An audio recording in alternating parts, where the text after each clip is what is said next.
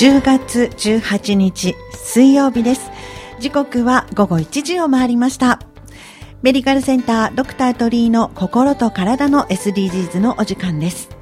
横浜市金沢区鳥居泌尿器科内科院長の鳥居慎一郎先生と世界を旅するマルチタレントのアリンコさんとお届けします。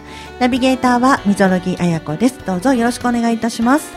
ドクター鳥居の心と体の SDGs 皆様の持続的な健康を目指して今日もやっていきましょうっていうことですね。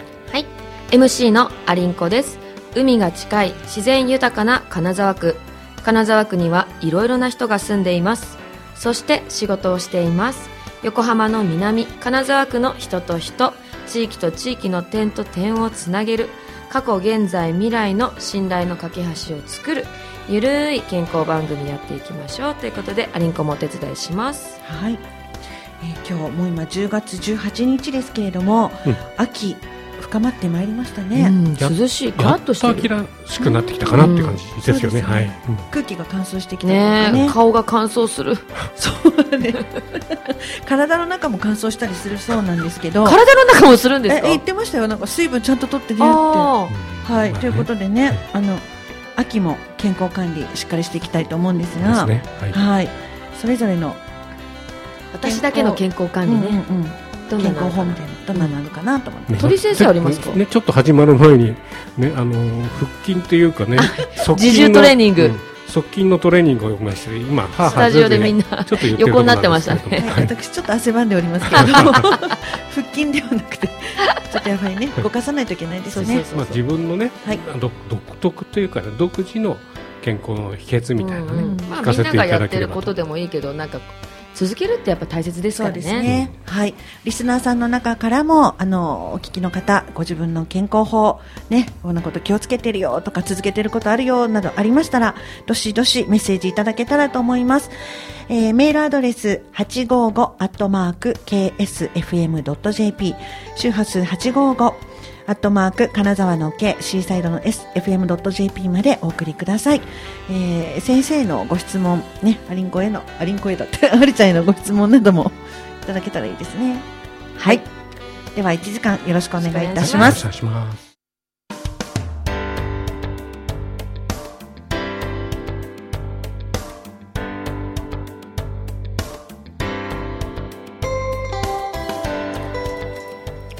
時刻は1時7分を回りました。メディカルセンタードクター鳥居の心と体の SDGs ナビゲーターは溝呂木彩子です。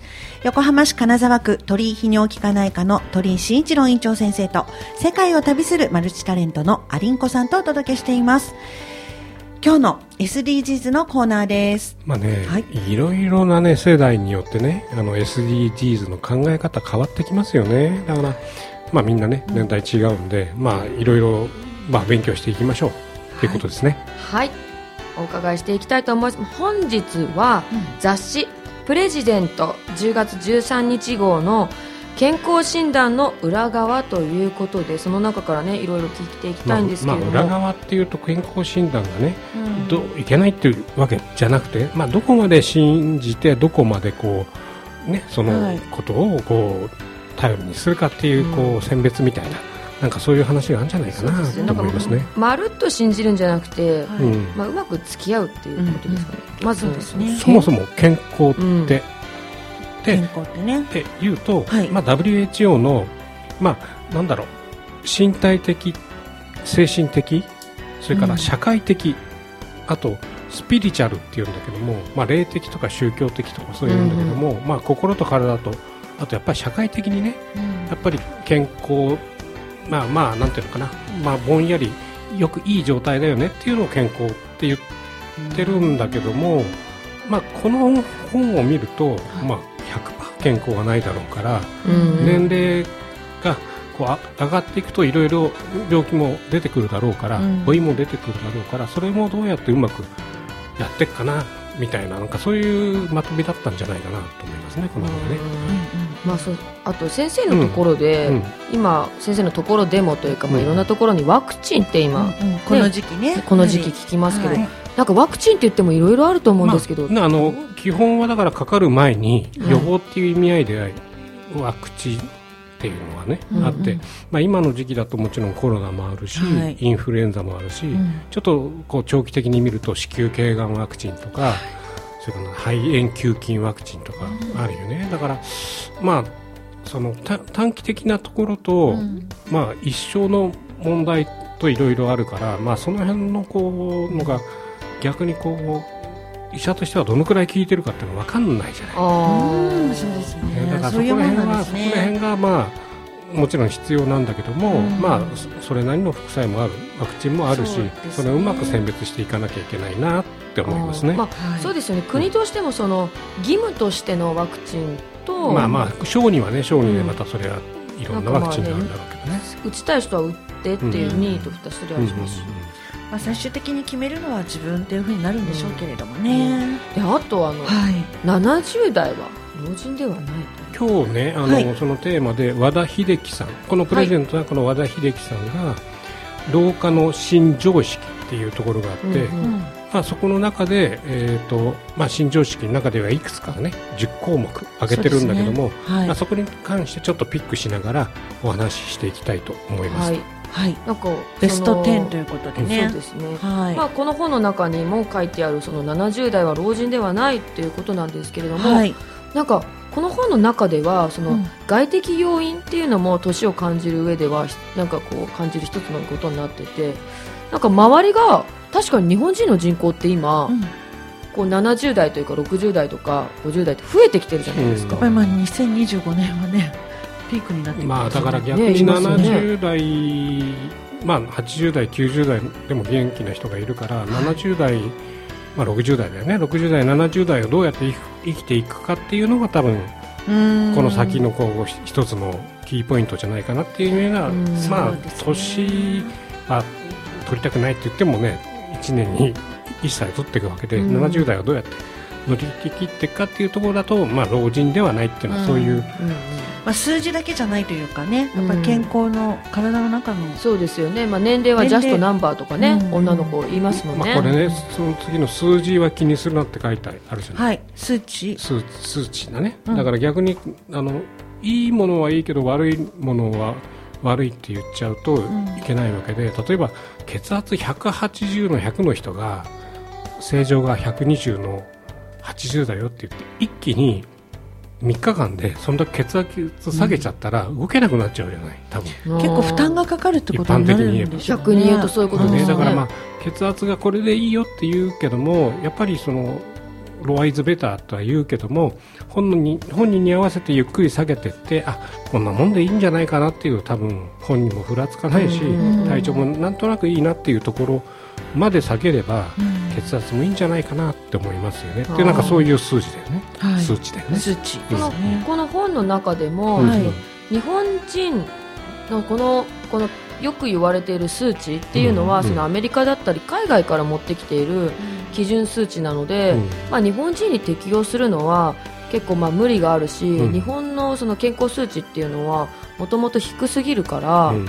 あのまあ、そこまで気にしなくても、ね、そのさっき鳥居先生が言っていたみたいに、うん。本人がその健康で生きられているんだったらなんかこう過敏になることはないんじゃない？っていうふうにまあ、糖尿病に関して言えば例えば糖尿病学会と内科内科学会で数字が違かったりね。だからあんまり下げすぎても他のこう病気が出てきちゃうこともあるからあんまり内科学会はめっちゃくちゃに下げるっていうのを好まないっていうのもあるしん。眼科の先生も一気に下げると目に負担がくるからゆっくり血糖値下げなさいっていうのもあるんで、まあ先生もね、うん。あの患者さんに合わせてお話を聞いてていやここまでで大丈夫だよとかってアドバイスされるっておっしゃってましたでしょ？でそういうことに糖尿病でさガリガリのさ、うん。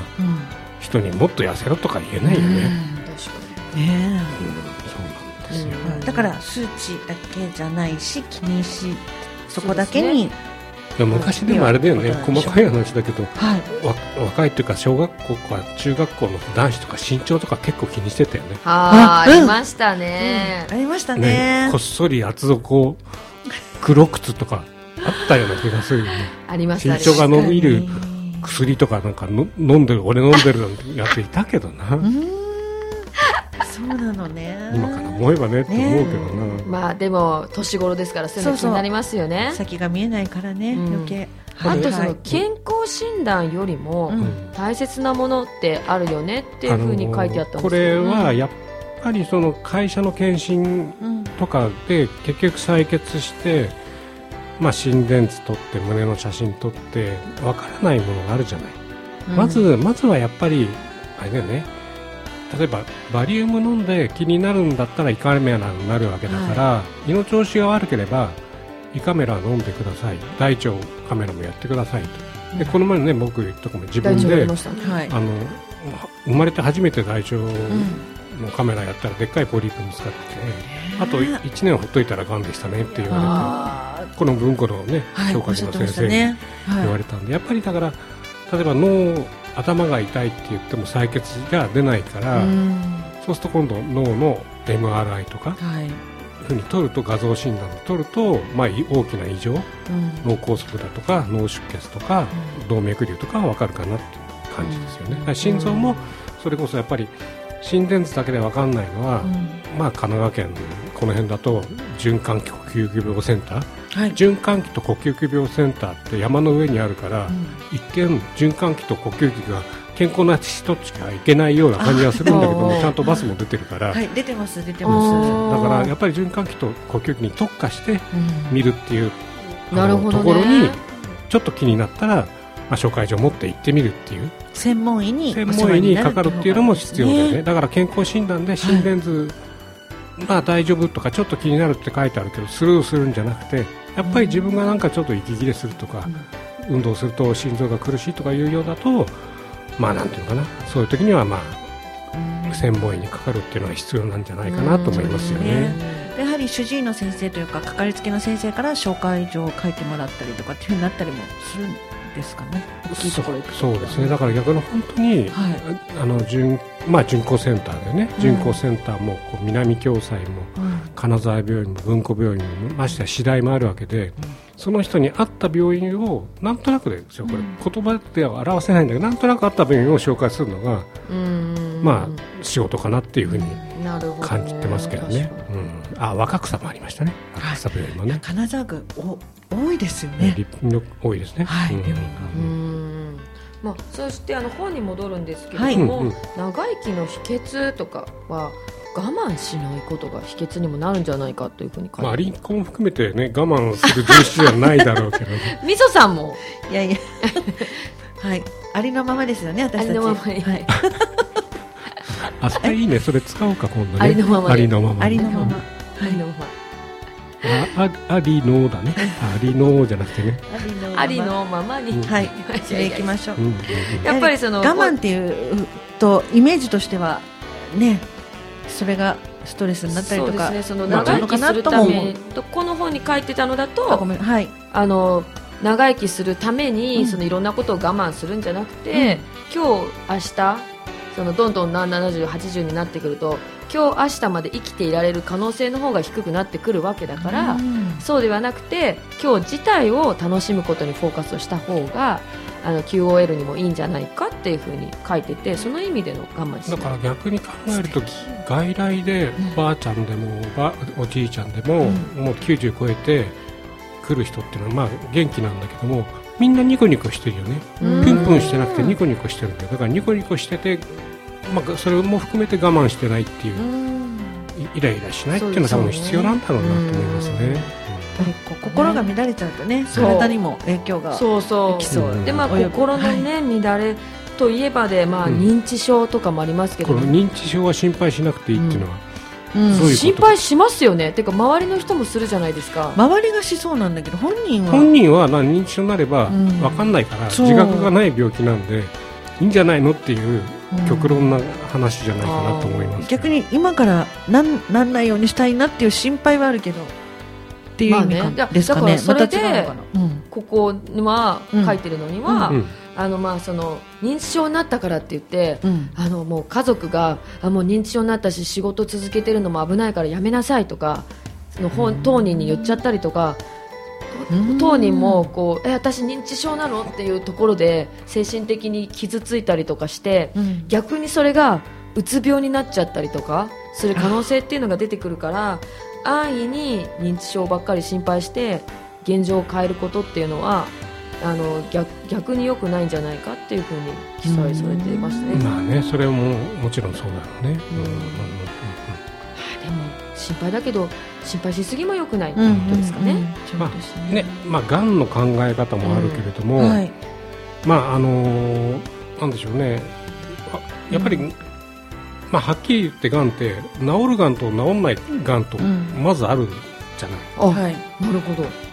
まず最初にで治るがんはやっぱりきっちり治すし、うん。で70まあ70まあでもやっぱり80、90でもがんとかねどんどん治療するけれどもやっぱり進行しないがんってあるからそね。れをどういうふうに考えるかっていうんだとうん。やっぱりなんだろうねあの定期的なうん。こう治るがんはあの見落とすの嫌嫌じゃない、嫌ですね。だから定期的なチェックをする、うん。それはやっぱり人間ドックもそうかもしれないけどもやっぱり胃の中見るとか大腸見るとか、肺はあの胸の写真撮って CT 撮るとかだからそういうふうにこう専門医とうまくこうコンタクト取りながらはい。やるっていうのは必要なんじゃないかなっていうとそうころですよね。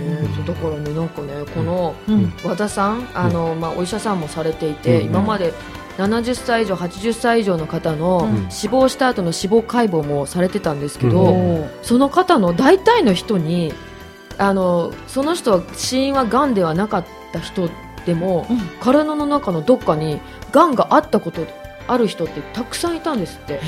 だからがん以外の理由で亡くなってる人でもはい。がんになってる人いるからどこかしら。どこかしらなってる人多いから気にしなくてもいいって書いてました。そうそうなんだよね。あのそんなことあるんですね。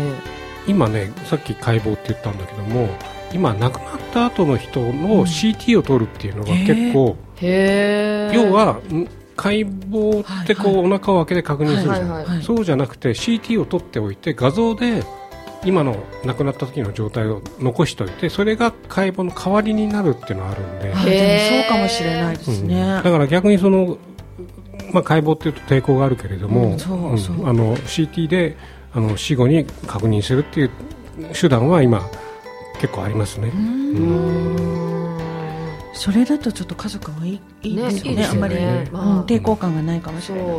まあ、あとね医者にかかるのは憂鬱とかねやっぱり思ったりすると思うんですけど、どうですか？まあ、ハードル、ね、どのくらい上げるか上げるんじゃない下げるかっていうところが、まあ、医者の役目だと思うんですけどね、これってうん。どう、なんだろう世代とか環境なんですか？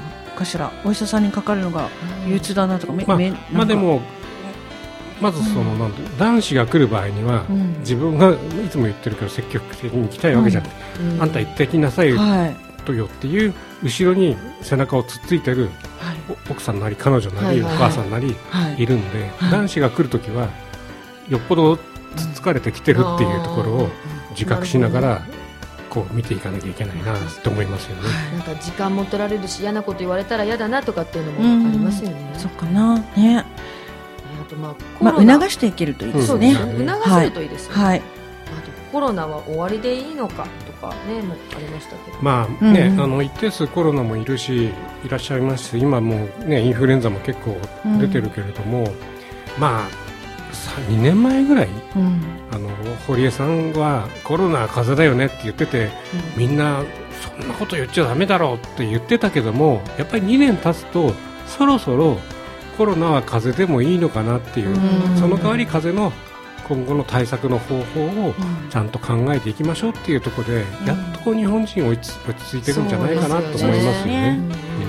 だんだんこう経済も、まあ、旅行行ったりする人も増えてきて動いてきてるうんっていうところからいくと、ね。かなんかでもどこ行っても混んでるらしいね。京都も京都なんかもとんでもないらしいですねすごい。だってもうどこ行っても本当混んでるし空港も混んでるし、うん。ねありちゃんよくわかりますもんね、チケットとかめっちゃ高くなってますよ、まあ、これもやっぱり上手に付き合っていくしかないんでしょうかね。ね。そうですね。ね最後なんですけど、はい。70歳代が持つべき資質っていうことでこれどうですかと賢さえユユーーモモア品格って書いてあるけれども、うん。まあまあぶっちゃけ老害っていう言葉があるじゃない、はいはいだけどやっぱりそのある程度70代なら70代にでこう下に譲るっていくっていう賢賢さとかたたとえ親父ギャグでもいいからユーモアを持ってるとか、まああのみみ身なりをきれいにしてある程度あの心も体も品格を持って生きるっていうのは多分必要なんじゃないかなっていうところで締めてるかなこれ。そうですよね、うん。まあ、難しいけどそのユーモアのところとかって、うん。うん。そのさっきねあれですけどタモリさんとか、はい。そういう芸能人の人たちが年を取ってからもやっぱりこう高田純次さんとかもうん。うまいことユーモアなのってうん。受ける受けないはやっぱり、まあ、本に書いてあったんですけどもはい。なんかこう経験してるからこその空気の読み感というか温温度感が分かるわけだからやっぱトライアンドエラーをねいくつ歌っても、まあそれはあのあのアリンコと前ねこう、はい。前からラジオやってて、うん。大阪人はツッコミボケツッコミっていう話の技術をわかうん。こうなんていうかな若い小さい時から学んでるじゃない、うん関東人ってその勉強してないんだよね。うん。だからボケツッコミっていうところでそこはボケろよとか、うん。ツッコめよみたいな、そうそうそう。そういう会話のキャッチボールが、やっぱり関西人に学ぶべきことがあるんじゃないかなうんとそうですよね。思いますね。うん。そうそうなんか普通にオチは？とかって言われま 聞かれたりしますしね。自分でオチ作んなきゃいけなかったりとかね、いけなかったりするんだよね。はい。まあで僕は鳥居先生のご意見もお伺いしたいんですけど、はい。健康診断とうまく付き合うね付き合い方とかまあだから健康診断はうんやるけども、その他に気になったらば、まああのし主治医の先生に、まあ心臓の検査したいとか胃の検査したいとか頭の検査したいとか言って、適切なところでプラスアルファの検査をするっていうところが多分必要かなっていう。だからそこの医者の選びっていうのはその専門医と、はい。まあ、一般的にどこの辺までが自分の領域か分かるっていう2つのところでうん。医者選びっていうのは必要なんじゃないかなっていうところですよね。ここまで来てやっぱり健康って何ですか何でしょうってね、いうところですね。ね、だから本当にこう老いとの戦いなのか、まあ、老いだけじゃなくていろんな勉ああの病気はあるけどもそれとうまく付き合っていって、うん。楽しく一日一日を過ごすっていうのが必要なんじゃないですかなっていう、受け入れることと戦うことと、うん楽しむことと,、うんみたいな感じなんですかね。まあね頑張っていきましょう頑張っていきましょうっていうっていうところですかね。そうですねはいはいはい。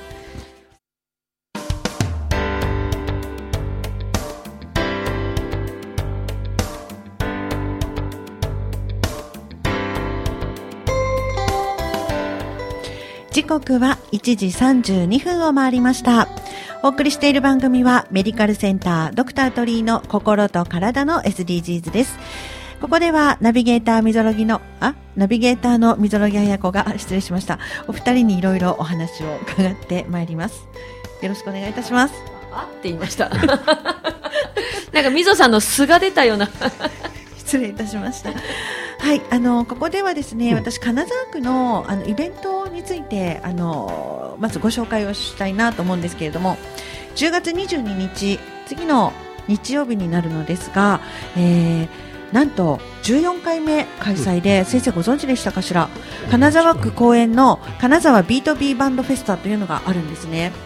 で金沢区の、えー、と金沢公会堂で行われるんですけれども、えー10団体バンドが出てるんですね。親父バンドと言われる方々でこれね厳選な、えー審査のもえと審査あるんですか？審査あってもともとね応募が23団体あったんですって、その中からあの審査員の方々がデモテープを聞いたりとかしてでいろんなジャンルに分けてなんかあのみんながみんなテクニックばっかりじゃなくてとかちょっとユーモアがあってとかなんかそういういくつかを選んでこう出てもらってるっていうこと。オーディションをオーディ勝ションをち抜いた方だけが10組が、10組が。はい、で当日、えー、と行われるんですけども、うん。まあ、審査員の方で先生ご存知かな？なんかねありちゃんわかるかな？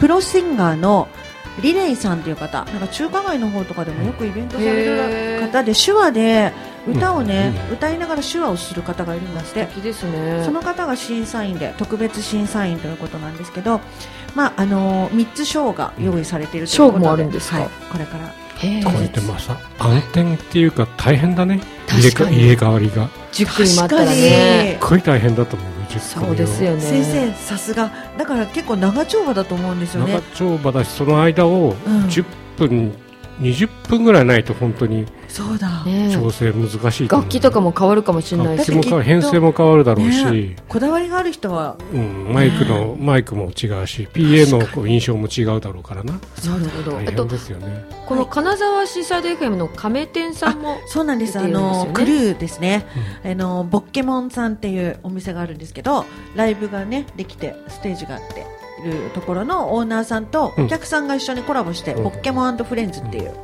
バンド。あとはねあの二宮さんって、うん。えっとニノさんね。磯子区うんニノさん、ねあの会社持ってます。花房エンジニアリングの。彼もニノさんさ すんごいギター失礼だけど上手くなってるね。そうそうそうそう。プロプロより下手すとプロより上手いんじゃないかって思うように、そう。いやーあの人ね本当にギター上手くなった。ね。すごいブレイクバンド、うん。ブルースバンドっていうので、うんえっ、と出演されるんだけど、うんあともう一人小林秀樹さんって、うんあの FM でもはいはいはい。今スポンサー持ってくれてますけど、ザ・クラッシュ・ブラッシュって言って、千代ちゃんという女性シンガーなんですよ、うんうん。ぜひね行ってみたいなはい。と思うんだけど、面白そう。親父ばっかりだかえ あの女子もいます。らいるんかはい。テンション上がったんですか？いやいや。先生。そこ大事でしょ。いやいや私もそう思ったの、うん。女性が、えっとボーカルのチームもいくつかあるのでね、ね。はい、はい。お聞きの皆様もお運びいただいてはいいつだっけ？でしょうか。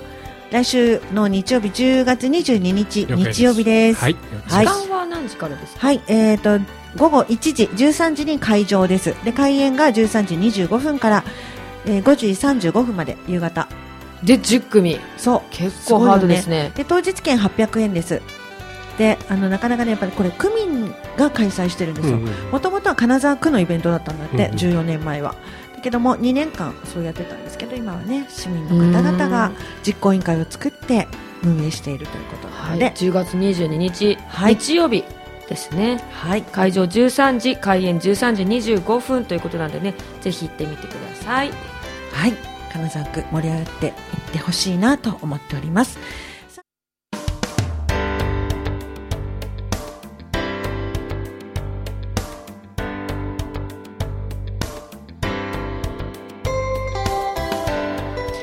時刻は1時42分を回りました。お送りしている番組はメディカルセンタードクタートリーの心と体の SDGs です。ここからはドクタートリーの何でも医療相談室のコーナーです。鳥居先生が院長を務めていらっしゃる鳥居泌尿器科内科では個々に適した治療を共に考え皆様が健康に過ごす日々をアシストしています。泌尿器科は前立腺疾患や男性更年期腎臓や膀胱内科は、まあ、あの内科一般生活習慣病発熱外来もやってました、今日もやっぱり発熱外来ちょっと減ってるかもしれないけれども、うん。でもまあ発熱外来やっぱりコロナもうんうんインフルエンザもやっぱポツポツ出ますね、はい、流行ってますってねね。はい。リスナーの皆様も病気のこと健康のこと気になることありましたらメールアドレス 855-ksfm.jp 周波数の 855- 金沢の K シーサイドの SFM.jp に送ってください。ドクタートリーがお答えします。ということで本日はどんなテーマでいきまあましょうか、、最近の町医者ってって書いてあるけども、はい。昔ってさ、もう僕の小さい時と皆さんの小さい時とまた違うけども医者,、ね、医者にかかるって言うとなんかおっかない先生がうん。いて、まあ、ハードル高いねみたいな感じなところになんか、はいおふくろに仕方なく連れて行かれてみたいな。医者は嫌だみたいな。痛いこととか嫌なこと言われるところみたいなイメージあります、うん痛いことしないとか言われてね。でまあ、はい。そのその代わりっちゃなんだけども、うん。昔の町医者って何でも治せたっていうようなイメージなんだよね。なんか私が子供の頃は、あのこんなに科が分かれてなかったと思いました、うんうんうん。あの町の病院っていうのは何々病院とか何々内科とかが多かった気がするんだけど。だから逆にねあの、はい。そそれそうなんだけども、はい。今は本当に臓器別でどんどん進んじゃってるじゃないはい。そうすると今の町医者っていうのは平たく言うと病気の交通整理。うん。自分で見れるものと、うん。あこれは専門のここに送った方がいいっていう道筋をちゃんと分かりながら自分の限界を分かっているのがそのいわゆる今の町医者かな、うんうんそうするとこまあ最低限のまあ検査をきっちりできてうん。そこであここがおかしいなと思うとどこに送るかっていううん。ところのルートをこう作っていくっていうのがある意味醍醐味ですよね。そうですよね、うんなんかとりあえず行って、うん。医療なんかこう町医者っていうよりかは体を見てくれる人みたいなところに、が町医者で行って、うんでじゃあなんかこうこれは専門分野行った方がいいねとか、そういうのをまあ紹介してくれるとそうですよね。間違った人を紹介しないような気もするし、あの安心できますね。結構ねこのまま尿赤いねって言って、あの僕よりちょい上の人が来て、おしっこ血尿ですって。見たら尿は血尿ない。でもこれどう見ても違う肝臓が悪い尿の色がえ。で膵臓を見るとあこれ多分膵臓がんか胆のうがんだよね。っていうのでその日にもうこれは泌尿器科じゃない。あの消化器科の方だからって送っへえ。それすごい。てでこれ自慢じゃないんだけどもでそれでこっちをきび大体こう膵臓がんって厳しいじゃない。34か月経って元気に戻ってきました手術して戻ってきました。そういうのってすごくね逆に何にも僕治せないんだよ。でも早期発見だけはこうできるっていうのが逆に今の マッチ医者の極意っていうかね楽しみだよね。醍醐味だね。嬉しいですよねやっぱりそう言われると先生も。いやだから本当にあこの人厳しいなと思う人が頑張って生還してくると治って帰ってくるとね嬉しいね。嬉しいですよね。嬉しいねそれの少しでも手助けをしたっていうことになりますそうだからからねねこの本にも書いてあるけど医者は偉いわけじゃないんで患者が治る手助けだけをしていればうん。いいんじゃないかなっていうふうに日々思ってますね、いやーでも多分先生は、まあ知らず知らずにというか研ぎ澄まされたそういうのもお持ちなんでしょうね、うん。今の言った尿を見てとかこれも自慢じゃないんだけども、うん。最初から泌尿器科に行くつもりだったんですよ。そうすると泌尿器科ってマイナーな科なのね、はい。マイナーっていうのはお小さな科じゃない、うん。そうすると卒業までに全部の科を勉強しなきゃいけないわけじゃん。眼科も耳鼻科も脳神経も。そうすると本当にその6年は学生生活で本当に楽しいと思ったこと一回もないぐらい勉強させていただきましたよね、あえてそこに行ったんですね。いやだから、そこに行くために、とにかくも授業を休むなんかもったいないと思ってずーっと多分皆勤賞もらって授業すごい。出てましたね大学生の時に。でもそういう先生が金沢区にいるっていうとやっぱり安心するよね、ね。すごい先生いやいやいや。ありがとうございます。あの勉強がた楽しかったです。素敵。ね取り組みを聞かないか。いいですはい、ねはい。ぜひぜひあの本当何でもご相談いただいたらいいんじゃないかしらって今また気が強く気楽な気思いました。持ちでねはい。て大丈夫ですよね。思いますはい、えーメディカルセンタードクター鳥居の心と体の SDGs そろそろお別れのお時間です。早いですね。お知らせお伝えします、うん。えー鳥居泌尿器科内科の LINE 公式アカウントができました。えー診療時間、アクセス、電話番号など簡単なメッセージに自動で答えてくれます。すごいね、これもね。はい、えー LINE ホーム公式アカウントから鳥居泌尿器科内科で検索、そして友達登録してください。担当医や診療時間などすぐチェックができてとても便利です。うん便利ですよね。先生いかがでしたか？今日も。ありがとうございました。まああのね、健康一つにしてもみんないろいろ考え方が違うから、うん。自分のかん健康っていう考え方を押し付けんじゃなくて、うんうん。